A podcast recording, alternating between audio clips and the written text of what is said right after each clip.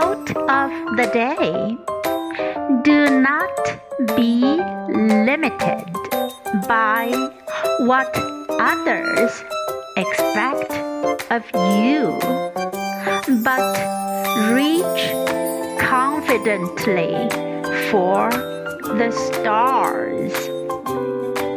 By Shirley Ann Jackson.Do not be limited by what others expect of you, but reach confidently for the stars. Word of the day: expect.